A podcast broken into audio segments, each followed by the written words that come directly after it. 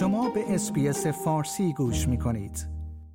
مدیران مدارس در شمال نیو ساوت ولز مسئول توزیع اقدامات حمایتی جدید برای کمک به معلمان و دانش آموزان در بازگشت به مدرسه پس از سیلهای ویرانگر خواهند بود. سارا میچل وزیر آموزش و پرورش می‌گوید که مدیران این دانش را دارند و بهترین موقعیت را دارند تا اطمینان حاصل کنند که این حمایت مالی به کسانی که به آن نیاز دارند می‌رسد. نخست وزیر دومینیک پروتی روز سهشنبه از شهر سیل زده واردل بازدید کرده تا بسته حمایتی 67 میلیون دلاری برای مدارس، طیف و مهد کودک ها را اعلام کند. این بسته حمایتی شامل مشاوره اضافی نیز برای کارکنانی که تحت تاثیر سیل قرار گرفتهاند می شود. آقای پروته می‌گوید که معلمان واردل به جابجایی مدرسه کمک کردند تا آموزش کودکان ادامه یابد.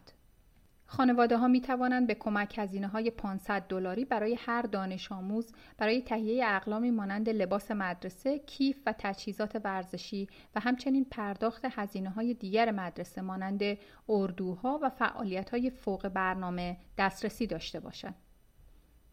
همچنین معلمانی که منابعی از جمله لپتاپ خود را از دست دادن می توانند برای جایگزینی آنها هزار دلار درخواست کنند. خانم میچل گفته که مدیران با مدارس خود همکاری خواهند کرد و برخی از این حمایت ها شامل بازپرداخت هزینه های خرید معلمان و والدین و یا تهیه کپون برای مشاغل محلی است.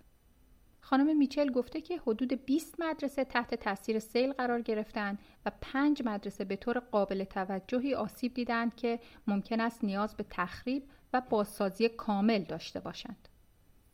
بسته اعلام شده یک روز پس از آن ارائه می شود که دولت نیو ساوت ولز کمک های مالی بیشتری را برای مردم به منظور بازسازی خانه های بدون بیمه و آسیب دیده خود اعلام کرد و انگشت اتهام را به سمت دولت فدرال نشانه گرفته که این ایالت را وادار کرده به تنهایی بار مالی این آسیب ها را به عهده گیرد.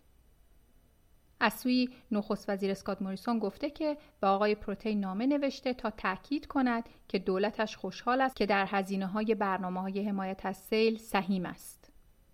این در حالی است که بارانها و وضعیت هوایی شدید در اطراف نیو ساوت ولز برای باقی مانده این هفته پیش بینی شده است.